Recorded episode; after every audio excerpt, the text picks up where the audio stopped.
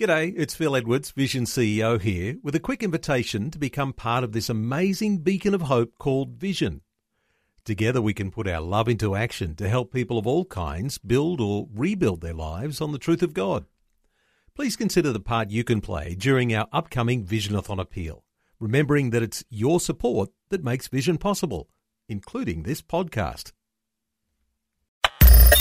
Audio on demand from Vision Christian Media.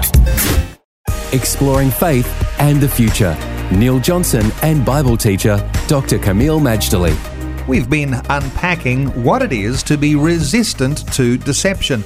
Camille, you've been looking at Second Thessalonians, Satan the deceiver. But we are responsible, aren't we? Because we have no excuse if we are deceived, because we've been told how to resist this deception. You're absolutely right, Neil. We have to take responsibility for basically what message we're going to hear. Are we going to listen to the truth of God, the Word, the Gospel, Christ Himself, or are we going to listen to the lies willingly? Now, Second Thessalonians two, I did allude to it in an earlier program, but it bears repeating here. It talks about the coming of the lawless one. That's in verse nine of Second Thessalonians chapter two.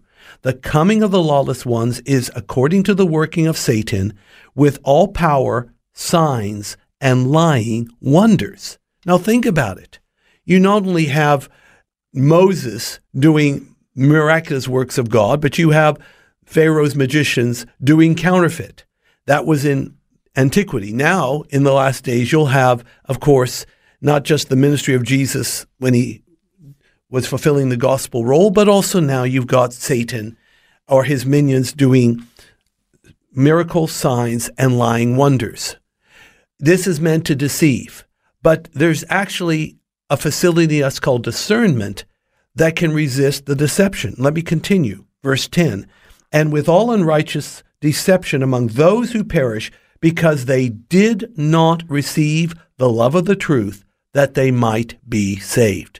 In other words, people who are deceived had an opportunity to have the truth. They could have had it. And with the truth comes liberty, comes eternal life, comes discernment, comes the favor and blessing of God, all these things. But they reject it because for some reason in our perverse human nature, we would prefer the lie for whatever reason than to embrace the truth. And of course, if you reject the truth, it says that they might be saved. Well, if you don't say yes to the truth, you cannot be saved. So it's pretty serious business, Neil. A lot of companies have marketing departments that build their brand.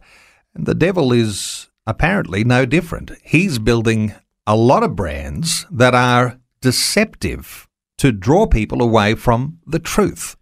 Remember, the devil is clever. He doesn't outright tell you some, how should I say, something that's so outrageously false you could smell it from far away.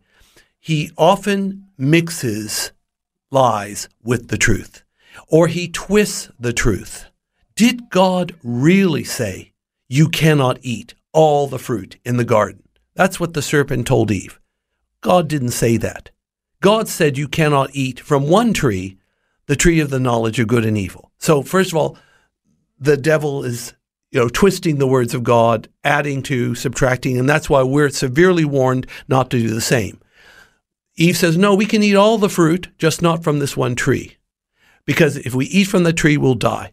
What does the serpent say next? You shall not die. So he contradicts God. One case he adds to the word, the other he tries to nullify it altogether. That's why we have the Bible. It's a light that shines in a dark place. If we will heed its message, we will not be deceived.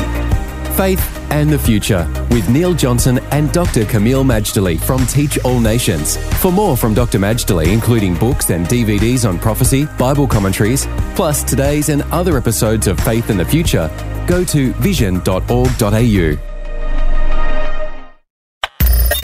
Thanks for taking time to listen to this audio on demand from Vision Christian Media.